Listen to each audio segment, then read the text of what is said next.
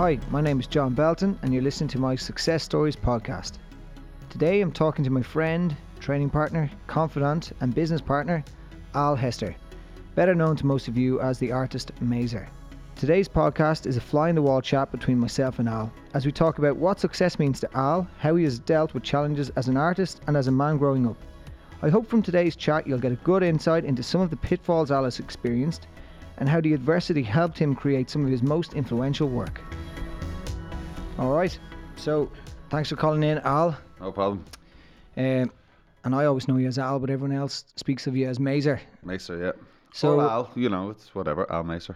It works. So, as you know, today is all about success stories, you know, what success means to you, how you got there, and how our listeners today can kind of take some tools from what you're talking about and maybe implement it in their own lives.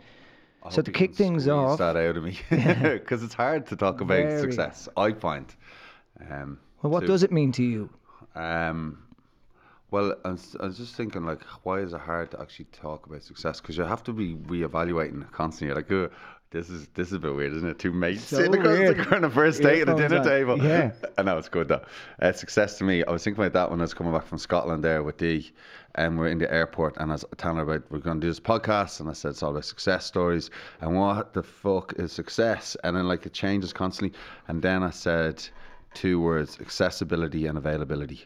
And what that means is if I'm able to be access all the things I want to do and be available to do them and for the people I want to be around, that's success to me. So, and I was saying it off the back of coming off of a trip with someone I loved. And I was like, that was a success for me. And then I come back and we'll sit here at you and have the opportunity to do this. And then tomorrow we go to Corfu. And so it's all that availability and accessibility. That's like true success currently right now, and that might change again. And that's the podcast over. You basically just nailed it. Nailed it first take.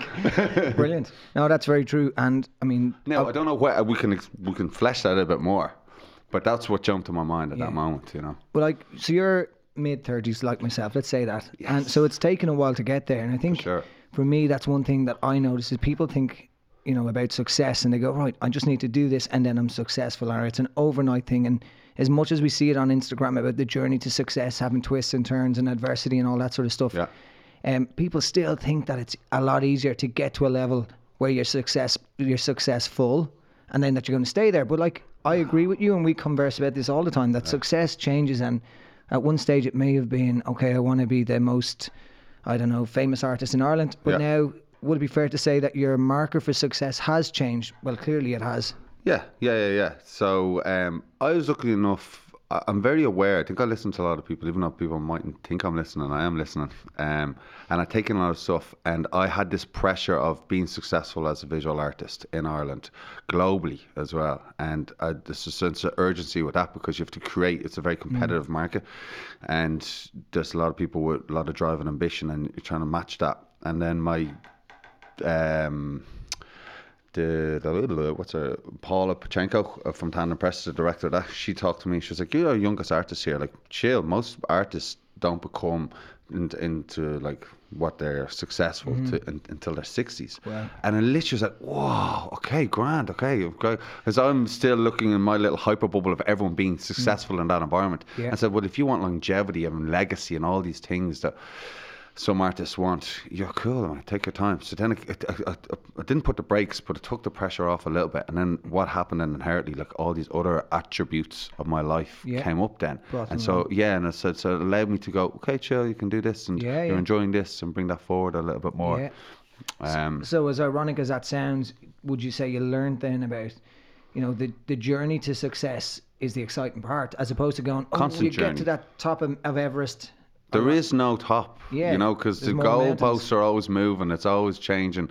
And because it's really good parallel here between success and your ultimate piece, right? You're always trying to strive as a visual artist to make your ultimate piece. Yeah. And all these pieces that you do leading up to that are like learning. They're like bookmarks, and you're taking a little bit from that to add on to next. And you're going to, but you actually, unfortunately, I don't think you ever reach this ultimate piece, and it's a bit like success. Yeah, you know, it's like a constant journey of reevaluating, improving on the next one, take something from the last step, adding it to the next one. Yeah, and I see that, you know, people think success and happiness go hand in hand, or success is having a six-pack or lifting X weight or running X marathon, and the reality is once you get there, you may find, if you don't have all those other little, you know, you mentioned all the other things that are coming up in your life now, from a, for example, your training and your hiking and your meditation, which we'll talk about.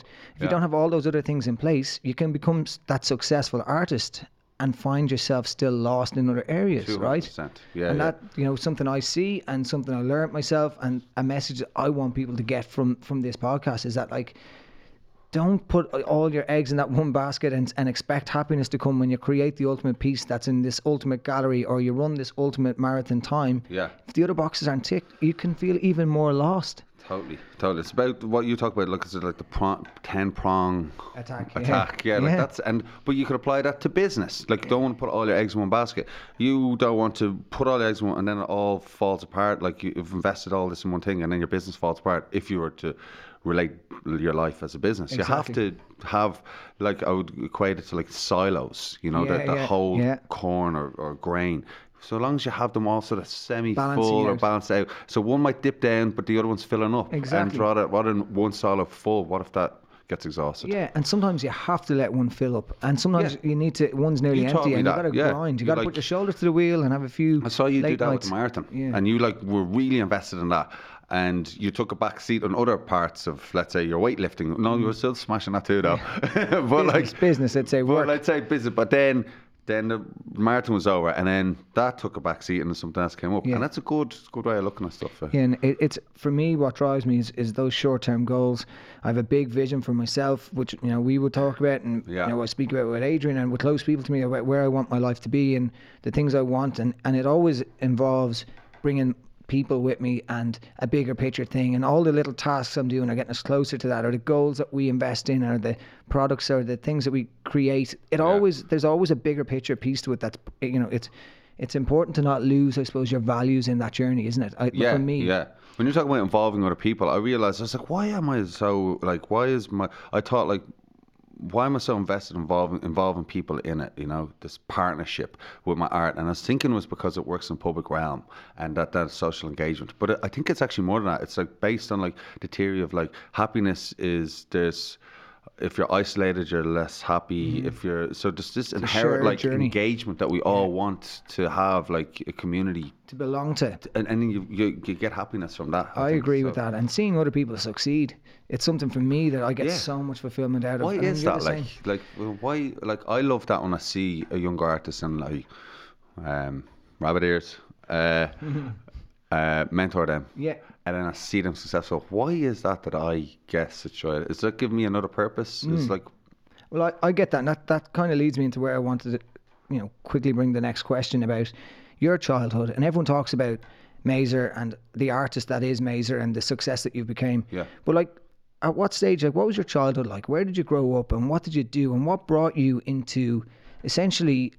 Was street art something that you did to escape, or was it like a rebellious thing, or what? Where did it start, or how did it start? There was no conscious action or decision. And that pretty much is, I'm 38 and it's still the way I work now. Mm. I just go, oh, here I am, and I'm enjoying this, and go, and sometimes I mightn't like stuff, so I stopped doing it.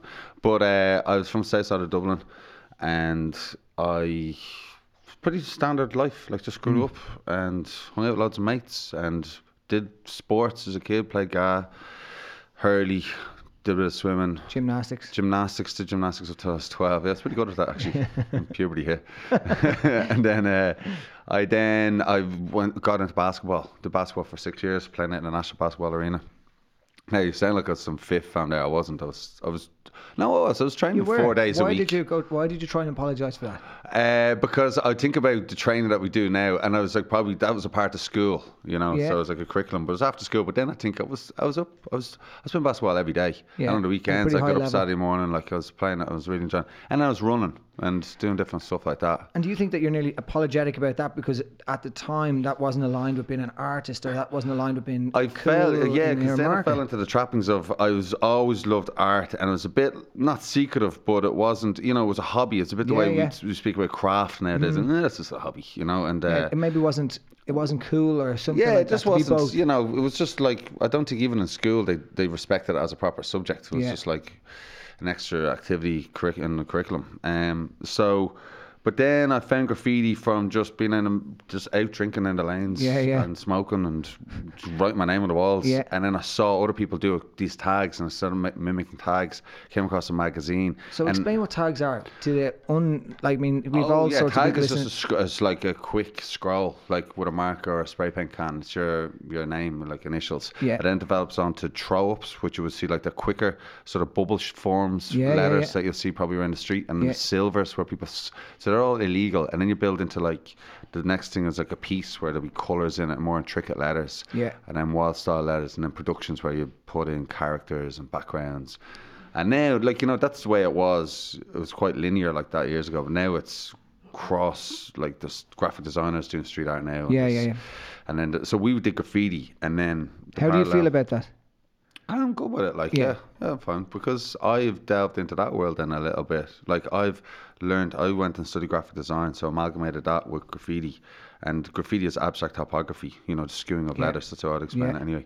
And then design is typography, so there was a common blend there for the two of them. So I don't care if people, so long as you don't exploit the subculture and, like, I'm all for monetizing, like making a bit of money off your living, but if you're doing it just to like rip the soul out of it, then I gotta be. Yeah.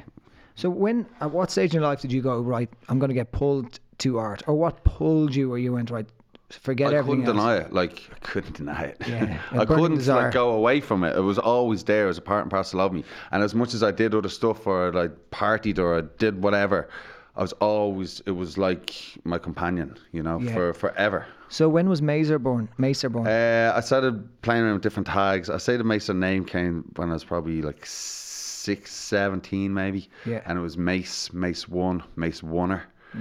So you have Mace, then if you want to be the first person with that name, you write Mace 1. Okay. And then we're all doing like Oneers at the end. I don't know why. And then I just dropped the 1 and pulled the R in and became Maser. And it just stood more of his name. There's no real, I think I've convinced myself there's like reasons behind that name, but truthfully, do you remember the time we went, and that's it now, it's created, Maser's created? Well, it's just a tag. I kept, it was very separate to Al, for sure. Yeah. And there was definitely different identities there. And that was because you had to, because it was illegal and whatnot. Of course. But then only in a few years ago, probably about 5 or 6 years ago, I really accepted, like, oh, Maser's Al too. And then he, funnily enough, he coached me, and then I coached him a bit in this weird way. He was all about love and acceptance, yet I was still this struggling, you know, like early 20s man trying to understand my emotions, and my only emotion I knew was aggression or anger, you know, and upset when I was upset, let's say. And then yet there's this other guy, alter ego, sounds like I'm bipolar, but the alter ego was all about love. So then there's this lovely like acceptance 10 years ago where it's like, oh my God, he's coaching him, and then Al coached Maser, and like an armor. That's the expression you use, Maser's like an armor for Al, and I thought that was so powerful. Yeah. Excuse me. Like, Maser protected you from, you know, because it was an illegal thing at one stage to do. But as you grew and you needed protection from the big bad world, for want of a better phrase, Maser was there, and Maser was your expressive form where you could still be this toxic masculine image that you felt you needed to be.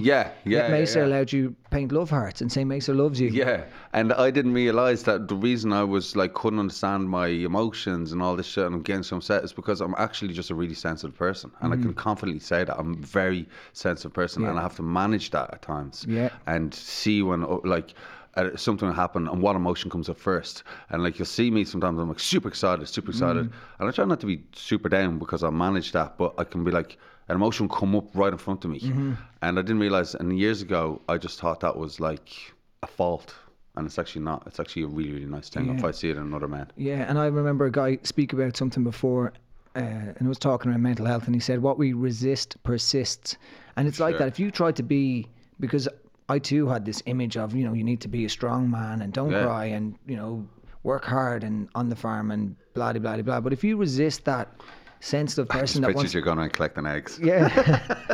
I was thinking of something more masculine than collecting eggs, chopping sticks. If you resist that, that side to you, that feminine side, for want of a better phrase, and if you resist that, it forces itself to come out, and it can force itself to come out when you don't want it to come out in a way that makes you feel very vulnerable or soft or weak. Yeah. If that's, you know, what your view is. Yeah. So Maser was kind of a shield for that. Is that fair to say at different times in your life? He was, no, I think he was just like, yeah, shield. Yeah, he was definitely like armor, but he was just letting me know that there's this other side to you. Maybe you can't express with all your peers because, yeah, you had to be hard and you had to be whatever. And we were getting in fights when we were younger and like all those fucking pressures then were like impounding on me, and then I would implode myself alone, like through depression, anxiety, self-harming, fucking mad shit. Like to the extent where I remember like one night I'd be out with the boys doing something, like whatever it is, and the next day I'm so upset that I can't even tidy my room, and I'm like, I'm crying where my little sister's picking up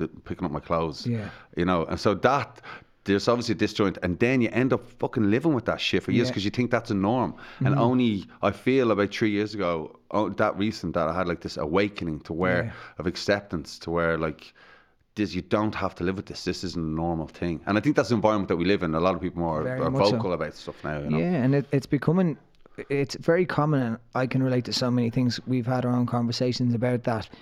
Where you were, you know, where you have highs, these huge highs, and then you can't get out of bed the next day. There's a low, and buried in the bed, like you know, for 2 days and shit, man. Yeah. You know, and then you snap out, and then it's confident Al walking down the street again. And like and that's a fucking farce. And of course, it's I don't say that disrespectfully. I'm just like I say it in like.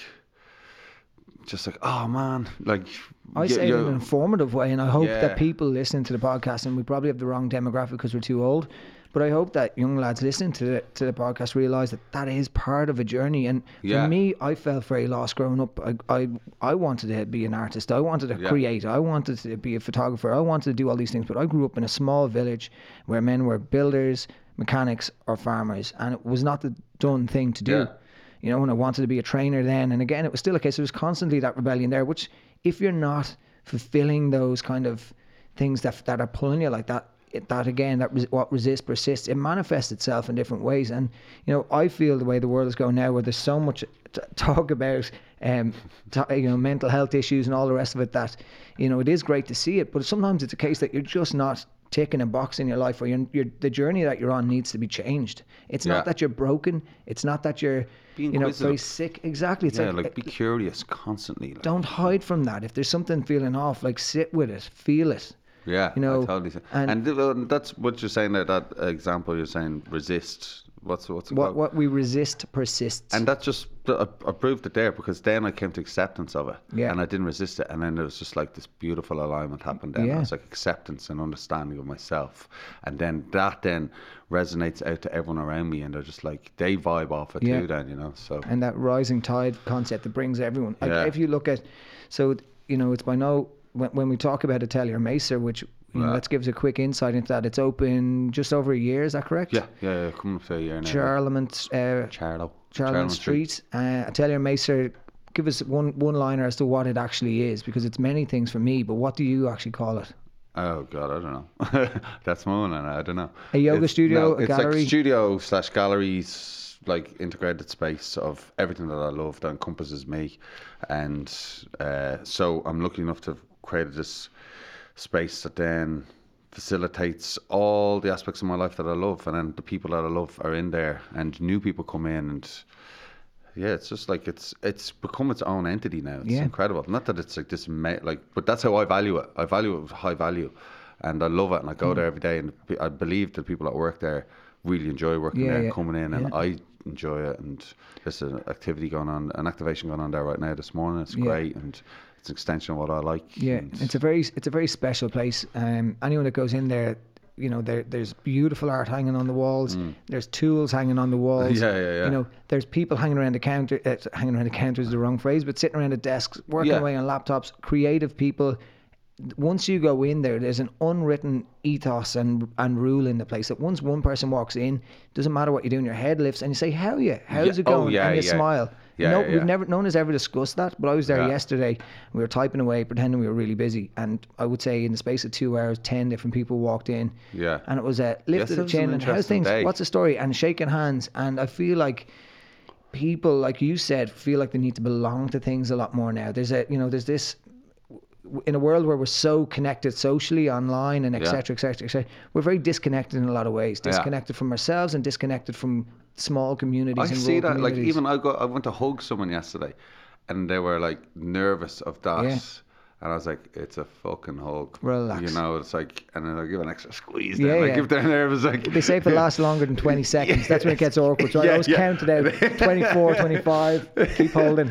But I noticed that. Like, so it's a different sort of studio, because a lot of studios are hidden away. So we're inherently curious and we're nosy people. So I played on that. The facade is all glass, so you can see inside the underbelly of a studio and a working space. I think that brings a lot of curiosity to it as well. Yeah, well, I mean, there's a lot of people, you know, that live in the locality, and there's people who walk by, and everyone stops and looks in. And like, let's call a spade a spade. You're pretty good at the whole painting thing. And there's a few pieces that are hanging on the walls, and there people walk by, and it's beautiful to look at their expressions, because we're in the room beside where they look, and people look in, and on a dreary, dark Tuesday, wet day, it works. Smiles come on their faces. Yeah, it works. So that in itself is something that, as I talk to you, you can see your smile come up in your face. And that's something that when you, I mean, you have a few very, influential pieces around town. You Are Alive being the first one that comes to mind for me, because it's, you know, it's something that's so real. How do you feel about that, knowing that X amount of people walk past that every day, take a look at it and go, you know what, check yourself there, mate. You are alive. Life is okay. Yeah, like that just came out, like, so I would, what would I think when I think of that? My silly Irish modesty would be like, oh, it's no big deal.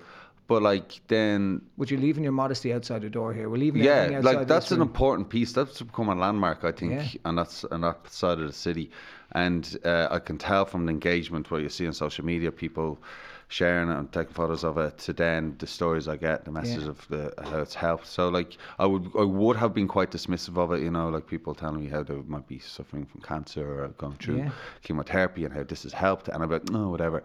But then I'd be like, now I'm devaluing them, so I have to take, I have to respect that. And so it has a lot of weight, that wall, and that's come from a place where I was like upset. You know, my little cousin had passed away, and I was at his funeral, and all his mates were there, all young. He was only a young fella, and all his mates are chatting, and I was like, the sentence came in my head, "You're alive." Like, he was still alive in the space. Okay. So I wrote it down. I was coming back from Limerick, and then I played in the idea of like an advertising available once in a lifetime opportunity. And I wrote that and I kept it, and then I said, I'll just share that. You know, what's that? I always forget it, and I always quote it. It's like, a message shared is half there. What is that? I don't know it. Anyway, you know what I'm talking about. Yeah, well, we'll get it, and we'll stick it on to we'll stick it on here somewhere. But that was it, and when I painted it, it was like, I didn't say, I am alive, I just like wrote, you're alive, and it made it open, and it gave me, I don't know, it felt very rewarding, because people took ownership of that and could relate to it. Yeah. And that was... I'd say it's probably one of the most photographed walls in town. I'd say so, yeah. I think that would be the most photographed street art piece. It's been there for a good few years now, and I've been updating it, like, and I'm going to redo it again this year. Yeah. And do you get a lot of support now? I mean, there's no doubt you went through adversity of dealing with this. You know, you loved art, and you were creative, and you had all that, but it was something that you had to do in back alley streets. Yeah. I think Damien Dempsey has a quote on that as well. Yeah. Undercover artists paint the back streets, or something like that. But if you you started there, and obviously got no support from anyone in Ireland as such, other than your little sub community and your subculture, which you are still very connected and very proud of. Huh. But do you get support now? Do you see that? Like, aside from, I know there's a lot of brands that want to be aligned with you, but do you think that Ireland is a good hub for the creative mind? And we're you know, we've a lot of really creative, amazing people in Ireland. Are you getting the right support? Or do you think that there's still, you know, we're going down this commercial route and we're not going down this supporting the arts route? Or what's your views on that? Unfortunately, I don't think so, because I've always been like on the periphery of it and orbiting that all the time. And that's a nice place to be, because then you have a sense of independence when you achieve something. Like, well, I did this myself. But I think it's always been like that. Like, the visual arts haven't been supported enough, as much as I think they should be, because, you know, we're always at the bottom of the food chain. Even when you're talking about commercial, there's definitely brands that want to be aligned with you. But even when you look at that, and you look at the total budgets, and then the main focus is the art piece. But what budget's allocated to that in comparison to everything else is minuscule. And the person that usually gets paid last is a visual artist, you know, and that's because there's this thing, because they think well, they know you love to do that. That's a hobby, yes, or whatever. I can relate to that. Then they, without knowing, but they know, is that you are actually basing your values and worth on that piece. So when I do a piece, this is me. This is it. So they know that, like, if you can question that, then you can get the price down. Yeah. And so, you know what I'm saying? No, you understand it. And 100%. So a lot of artists don't realise that, and that's why then we've big issues with mental health. Yeah. I think one in four creatives are dealing with mental health issues.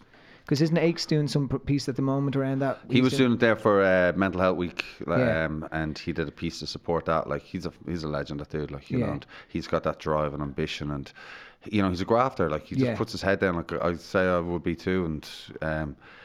It's a DIY attitude that we've talked about before, and that's the sort of attitude you need to have, and that's like, you do it because you love it, and then you'll find a way. And so I'm not like too upset about not getting financial support or student support. There probably is that, but I've just been doing it myself. And it's I think we spoke about this only walking in the road. When things get successful, everyone wants to jump on that bandwagon. Oh yeah, yeah. I want to invest in your business and be part of it. And you're like, where were you when I needed you? Too late now, buddy.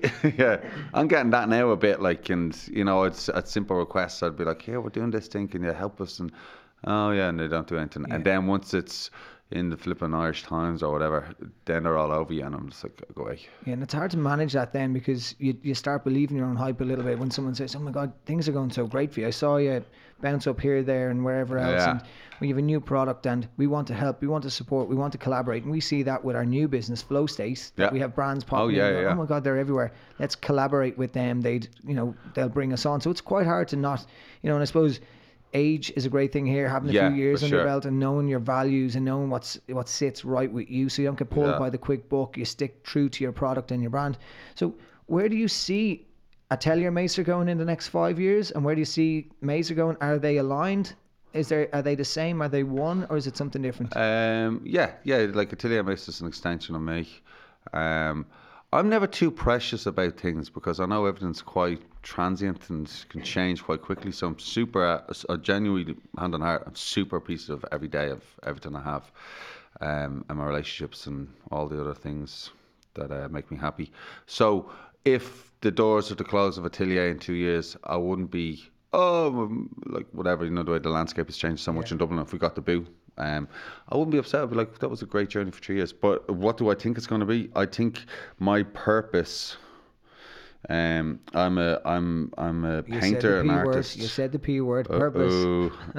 My purpose, I think, right now, is more. How do I explain it? So me as a painter isn't my purpose. I think they are my tools to show younger artists, or maybe lead your example a little bit, so I can see this sort of school. I have the school in my head for years.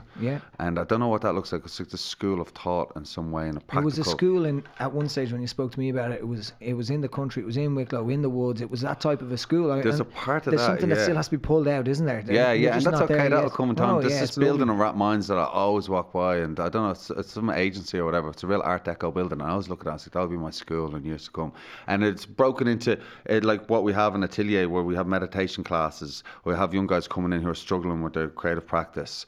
We have exhibitions, we have whatever. It's all these are in this one space, and I see, and you'll be there and I'll be there, and we're like, it's more practical coaching, because in school it's very academic, but it doesn't really, then you're just spurted out and you're not taught how to have self-worth, which would then, if you know your real value, well then maybe you'll be able to save a bit of money, and then you'll have cash, and you won't be burning your thing. So I see that as the bigger picture thing, and painting, I still hope to be, don't get me wrong, still aligned at the same time. I want to be smashing and being a number, change the visual arts in Ireland. Yeah, we already have. Internationally, and in my 60s, as I said, when Paula said that, I'm like, so okay, in my 60s, I'll be doing the best work, or in my 50s, the best work I've ever done. And isn't it exciting to think that your best days, your best memories, your best work, your best stuff is still to come. Yeah. And I could see it, man. I could see it in my mind. And I'm going to talk about accessibility and availability. When I talk about that, that is a no manic state. I mean, I'm getting up and my children are there and in a very calm environment. And everything's just ticking away. The school is running itself. I'm having the day where I'm just painting these paintings for an exhibition, and my child is there with me in the Wicklow Mountains. I can see it so clear, and I have for years, and it's just being patient to when that will be, and that will be it. So the purpose of this whole podcast is to give people tools, right? Tools for success. And me and you can get pulled down rabbit holes where we start chatting and all of a sudden we'll have a new business created, or we'll be building a house in Wicklow, or we'll be doing something like that. But there's a few things you said there that really jumped out at me, and it's all obviously visual stuff, but you can see this. You walk past that building every day and you say, that's where my school's going to be. Yeah. I don't know if this is a trained thing or if it's something that's nearly automated and new, but like one of the biggest things I've had to teach myself is how to visualize my goals, how to visualize myself living in that house, or working in that gym, or how am I going to feel going out with that, you know, person, and, you know, asking them to marry me or whatever it is. I have to really work on that. That's just how I am. Yeah. And I enjoy that process, and I enjoy putting the, you know, a little bit of time in every day to visualize my goals. So clearly visualization is something that you definitely, maybe unbeknownst to yourself, but you definitely do on a daily basis about your business stuff, and also obviously about your personal stuff. You're talking about kids and about life and stuff. Yeah. So is visualization something that you think as an artist you've just always visualized something and then created it, and now you're visualizing things and you're manifesting them in business and manifesting them in your life? I've always because you'd be visualizing, you'd be like, my mind work. I don't know how other people's minds work, but I'll piece it. I can see a piece together. I'll put it together in my mind, like a painting. And like, you know, I'd say in a subconscious state. So it's not a conscious state where you can physically see it, but your brain is activated to where you can see it in a different capacity. And then, so I think I would start, that's a lot of common language now where people are saying visualize and it'll come true. I think I was speaking years ago about the Atelier and other stuff, and I did this with my head. I was like, I put my fingers on my forehead and I pulled them forward, and I said, I can see it. And my mate was like, man, you're like touching your third eye there, and you're pulling it out of your head. And I was like, and then it did. So I can say all these things I talk about, I fucking talk about them enough, but 8 out of 10 things I look back, I'm like, shit, I did that. Yeah. I'm here now. I'm doing this. I'm doing that. So you do visualize it. Maybe with the school thing, I've grew up around Rathmines area, so I know that building. I've always admired it. And then maybe from these conversations and people saying you got to visualize, you got to have these vision boards. Maybe that has pushed me to like pick that building. Yeah, and but maybe you have a vision board ingrained in your head. There's a constant vision board there. But I would definitely need to, if I were to practice more stuff, it would be to do that, actually make vision boards, write down, like every year, and I haven't done the last few years, I used to write down 10 things I want to do for next year. And I always did it. I stuck on my bedroom wall, and I have things that are on my bedroom wall all the time that I'd read. One quote that you gave me actually, and but I used to always do this 10 things in a list. It might be like save 10 grand, go whatever, be able to run a 10K, whatever. Run a half marathon. But man, I got 8 out of 10 things every time because I've flipped and read them. It just integrates into your life. It'll give you a bit of a navigation without realising, because without it, you could steer off somewhere else. You can drift. I've spent too many years wasting it, And that's it's so important. And a lot of your artwork, obviously, like Love Yourself. Love Yourself Today. All of these, You Are Alive, they're art pieces I have in my house. And, you know, our apartment is like the Maser apartment now at this stage. But all of these quotes and these visualization pieces are something that I've had to work very hard on myself, because I don't have that same visual mind. I have to really sit there and think about myself driving that car, working in that place, or being with that person. And working on that and training that, and the repetition of that is hard. It's tiring because life gets in the way, always. And it just will try and distract you. But like even me and Dee last night, we were knackered and let's meditate. And we set up and we did it, and then straight away Dee was just like, I feel so much better after that. So you have to like go into the gym, you've got discipline, to do it, and then if you just practice enough, it becomes. Just a reflex. You just do it. Like training a muscle. Like I came into gym this morning, like mad excited to train. I'm getting text messages from you at 6:30. In the studio. I had an idea about doing something. I had an idea at 6:30. Like, and that's brilliant. And it's a really lovely place to be in. And I know, as I talked about things temporary, my mind may change in a month, and I might be in a bad place, but it's feeling good now, so I'm going to ride with it and go with it as much as I can, and just not resist it. I think as well, from talking to you now, but also obviously I know a lot of stuff, but you've created such a toolbox of things that you can pull. Let's just say, for whatever reason, life throws a curveball, and something bad happens, I'm not even going to say anything. I'm not putting you. Life throws a curveball. Stir my toe. Yes, exactly. You've got so many great things in your toolbox now that you've built on over the years from your times where you were working at, becoming an artist and dealing with that and learning about being uncomfortable or getting comfortable with being uncomfortable in who you were and all of that sort of stuff. Right down to now your meditation and your training in the gym. And your hiking and your all of these other things. So you've got these tools that you can put in place that at certain stages, we both speak about this. I ran a big wellness week last weekend. On Saturday, I was like, man, I sent you a text. I was like, I'm on a bit of a come down here. And I was like, right, I'm going to have a glass of wine. I'm going to chill out on the couch. There was work I needed to do. And I was like, I'm going to just rest and relax. Yeah, because I was a bit down on, we got over to Glasgow on the Thursday. And I was a bit quiet, and on Friday morning I was a bit like, and I said to you, I was like, just so you know, I'm feeling a bit down. And she was, you have to be transparent because you can be like people picking up things the wrong way, you know, things about them. And so I have the ability to say that to her. And then we chatted, I was like, but it was just the high from the week. It was such an active week. And there's also this sharing, as cheesy as it sounds, with me even saying to you, man, I feel a bit fucking off. I just feel a bit down. Yeah. And you're going, yeah, man, me too. We're talking about the balls the other week. Oh, yeah, well, that's it. Ball talk. And that's really, I told you about that combat crap, right? You know, the combat crap is this psychologist went and studied a whole load of guys who were studying PTSD, or suffering with PTSD and anxiety post war stuff, right? Yeah. And in the study started asking different questions and what happens to you when you go into battle, and one soldier came out and said, the weirdest thing ever happens when I go into battle, I crap my pants. Yeah. And this guy was like, I'm a weak person, I'm not good enough, and I'm I'm scared, and why am I scared? I'm a, whatever. Yeah. So they started asking soldiers about that, and it turned out that something like 70% of soldiers, once going into battle, the adrenaline, etc., caused them to shit themselves. Yeah. And it's the combat crap syndrome. So then we suffer from that. Yeah, once people realise that there's a problem that's shared, and they talk about that in headspace and stuff like that. Like if you think about anxiety as a world shared problem, all of a sudden it gets diluted down, and it's like, I'm not the only one dealing with this. This is part of the human condition. None of us have a clue what's going on here. And if someone else is feeling it, it makes it that bit easier. Yeah, just normalise. Look, remember I was saying I had my scan. I will talk about our balls. I had my scan then as well. And like I was like freaking out, and just once I talked to the lad mate about it, I was just like, it's gonna be okay. And I'm like, okay, it's just it took 20% off, and then you were having your scan. I was like, it's gonna be cool. Like I have this ache sometimes, and I was like, okay, it's actually normal. And I think that's making me think back to I had OCD years ago, and not the way people go, I have OCD. Yeah. Like I had OCD where I was driving myself demented, and I thought I was a complete weirdo.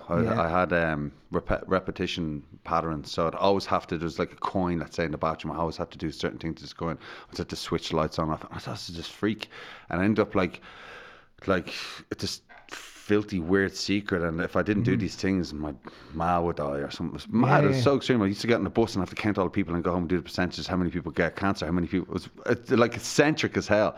Then I went to college and someone's doing a project on OCD, and I thought I was just going to live with this forever, and I was like, what's this about? And she was explaining it, and it literally just lifted the whole thing away. Within like weeks later, it was gone, and I read a whole project about OCD, and it was about one part was based on chronic stress, and I'd learned that I suffered from chronic stress, and it literally just dismantled it, and my OCD is gone because I shared, and I got to understand that it was. And I see that a lot with clients and myself. Like that's, I think that's a lot of things. People are so nervous about.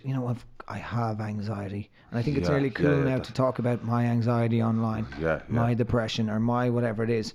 And sorry, just for a second, I'm not dishing on this severity of it. I suffered from that stuff. We know that. You have to be careful because I fell into the trappings of accepting it and being a victim of it to a degree. And identifying with it, right? That's me. I'm John, and I am the anxious guy. I have anxiety. And it's like... And it's a virus, it'll get you, Yeah, you got to be careful about... My view is you have to be very careful about your wording around that. And the box that you try to put yourself in. Yeah. There's a great quote from a guy called Napoleon Hill. Whatever the mind can conceive and believe, you can achieve. And that, to me, was something that really resonated at different stages in my life. Because if you conceive a positive thought and you go, you know what, I'm going to achieve this and paint this beautiful piece and... I believe I can do that. You will achieve it. But I've tested that at times. I'd have a mindset, and then I'd say the same thing the opposite way, And I literally feel it lift and change. I'm like, wow, like, you know. You can switch your wording around, but I think if you conceive a negative thought or a negative conversation with yourself, and if you start to believe the bloody thing, you'll achieve it. It'll trick you constantly. Exactly. My tool for getting away with it, and I'll live with my mental health, whatever that state that is, and I live with depression, let's say, if you want to say that. And the way I get over it is like, it's not me anymore. I've disjointed. I've become something else. Yeah.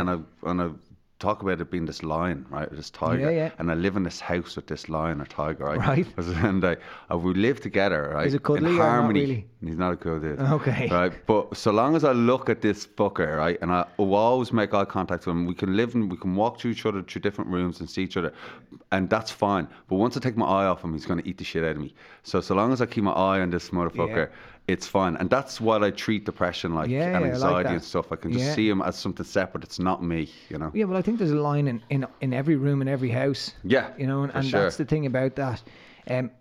It's not a, you know, it's not something that's just certain people get it and that's genetic. Just respect it, you know? Respect that, and it's there. You've got to feed it, you know, the tail of two wolves. That's my one. Yeah. You've got lions, I've got wolves. The tail of two wolves. Whatever wolf you feed lives, if there's a good and a bad one in there, right? That's it, And number one is, like, if you are, don't be so taxing yourself or bad. Like, if you are feeling bad, don't be like, oh, I'm such a bad person because I'm so weak. Like, don't, like, it's just temporary. Or, like, if you're not meditating, you're not going to gym, don't be saying, oh my god, I'm terrible for doing. Just be like, it's grand. And then when you do go to the gym or you meditate, that's you say, go you, that's a bonus, rather than having to do it. Like, that's fucking fair play to you for doing that. So be mindful of the conversation that you have with yourself. That's it. And that's I would say that's like number one, man, because it's the amount of thoughts and conversations you have in your head without even realizing a day, that, like, be careful of the language you use, and you can rework that exactly. And like that, it comes back to having your tools, your visualization, you know, your exercise, your meditation, and also things. That conversation, that self-talk, positive self-talk is so important. And we look at, I find it hard, like, you know, I'll be admit, like, people are like, oh, you're looking great, or whatever, and I'll instantly say fault, like, I'm a fat belly, and blah. Like, constantly, you know, and you have to really manage that. Or, like, people are like, oh, that's an amazing painting, no, I could do better. Like, that's it's hard to say, you know what, thanks. Look, that actually is class. Like, you know what, look what I've done here.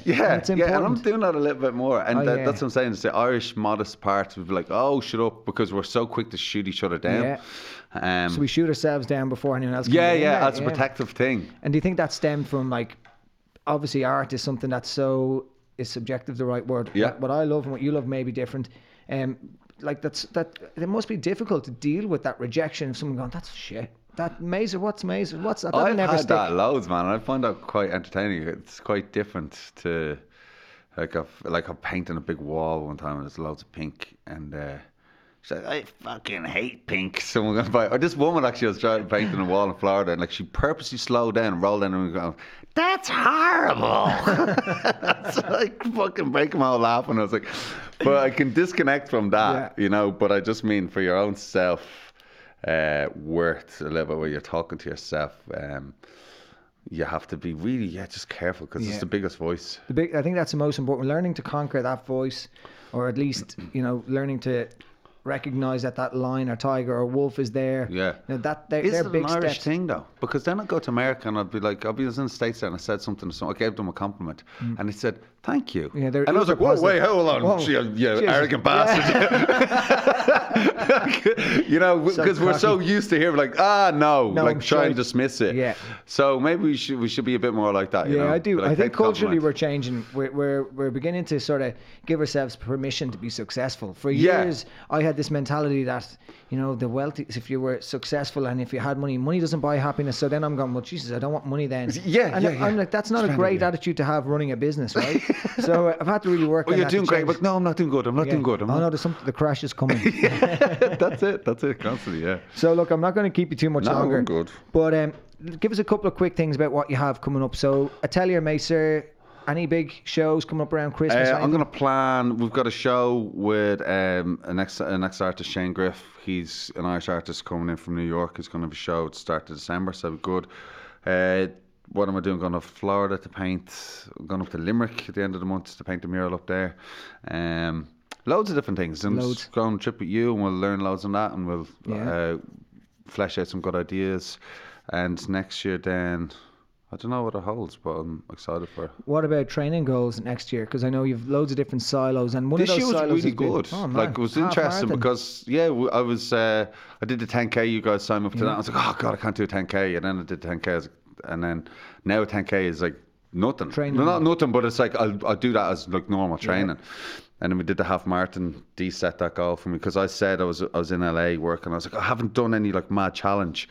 And because I wanted to go just to Everest Base Camp, and but time didn't suit. So then she was like, "Oh, do this half marathon," and that was a great challenge. So next year now I'm like, do a triathlon or something like that, and set those goals. I want to increase my size a little bit as well, physique. Hard to do both. But I used to until I saw you do it. So then I was like, well, this is impressive. Like you were running a full marathon, and I think you were. At your biggest, well. That was just because I was running beside other marathon runners. Yeah. So I looked big. It was all like, perception. So I don't know. Yeah, not that that's a major goal, but like I'd like to. I just because it's pooling everything together. I love being in the outdoors and stuff like that. So then doing a triathlon outdoors, and then doing more hill walking hikes. I want to go across other countries and do more of that and experience. And I learn a lot when I'm up the mountains and have that. When you're walking forward, you're thinking clearer, and whoever you're with, you're having good chats. And you talk about your creative space, and obviously being creative is what your whole life is about. Yeah. And you know, I know from talking to you about the flow state mats that we're launching now, the botanicals, they came from a time in your life, correct me if I'm wrong, where you were living in London in a concrete jungle type scenario, feeling a bit lost / isolated. So you got isolation, plans. Man. That's the word I was looking for earlier. Like, you know, why are we doing stuff? Remember, it's like because we don't feel the feeling of isolation leads, I feel, to like a lot of parts of depression and the community is really important. Sorry, anyway, that was just that word I was looking for. So you were talking about how you were isolated and you know concrete jungle and the botanicals time era collection, for want of a better phrase, and the Maser art. Timeline, the botanicals era kind of arose from that, where you couldn't go to the countryside, so you brought the countryside to you. Is that correct to say? Sort of, yeah. Like I was living in London, I was in a bit of an anxious state. I was like, oh, hands up, like I was drinking too much, I was traveling too much, my life work balance was so off kilt, like it was.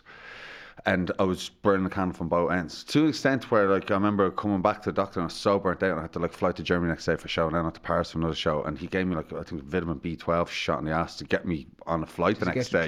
And I was like, good, this is deadly. I'll just do this all the time. But then my brain wasn't happy, you know. So I was in London and I was then just coming back to London and spending a week and be, like, burnt out. And I just lie on the couch, super anxious. And then... I found myself just very trapped and it was too busy for me. Yeah. And I was trying to resist it. Oh, it's grand. But I remember one day coming up out of the tube and I was so aware of everything because you have to switch off in London or else you get overwhelmed. And I wasn't switched off. Which for an artist is not a good place to be. And I came up and I could hear every noise, everything. I had to go sit in a cafe and I was like, London was going like, it was like everyone was on fast forward. And I was like, I am not built. For me, I'm not built for this. And then I became a bit more aware of that. And so I was in London and I was like I was literally in desperation Googling, how do you help anxiety or what? And something came up about plants. And it was like, if you get English ivy or aloe vera and whatever else, there's lists of plants. I literally went in and started buying all these plants and putting them in my room to like, probably like depriving my room of oxygen, but like, but. So again, you can even say that Maser came in there for Al. Maybe that's it. What Al needed, Maser provided. And then I started drawing them because I was lying in bed and I'd be just doodling and I started drawing them and then they started integrating into my work. And that's, as a visual artist, that's what you're meant to do. You're meant to respond to your environment I think, anyway. Yeah. And I was literally just doing that. And then it came really into my work and I didn't realize at the time, and I was like, oh, you're drawing plants now. And I was like, yeah, I like the forms and they're looser. And I was loosening up myself. Yeah. And like the forms started getting more... there's more flow to it, like, you know.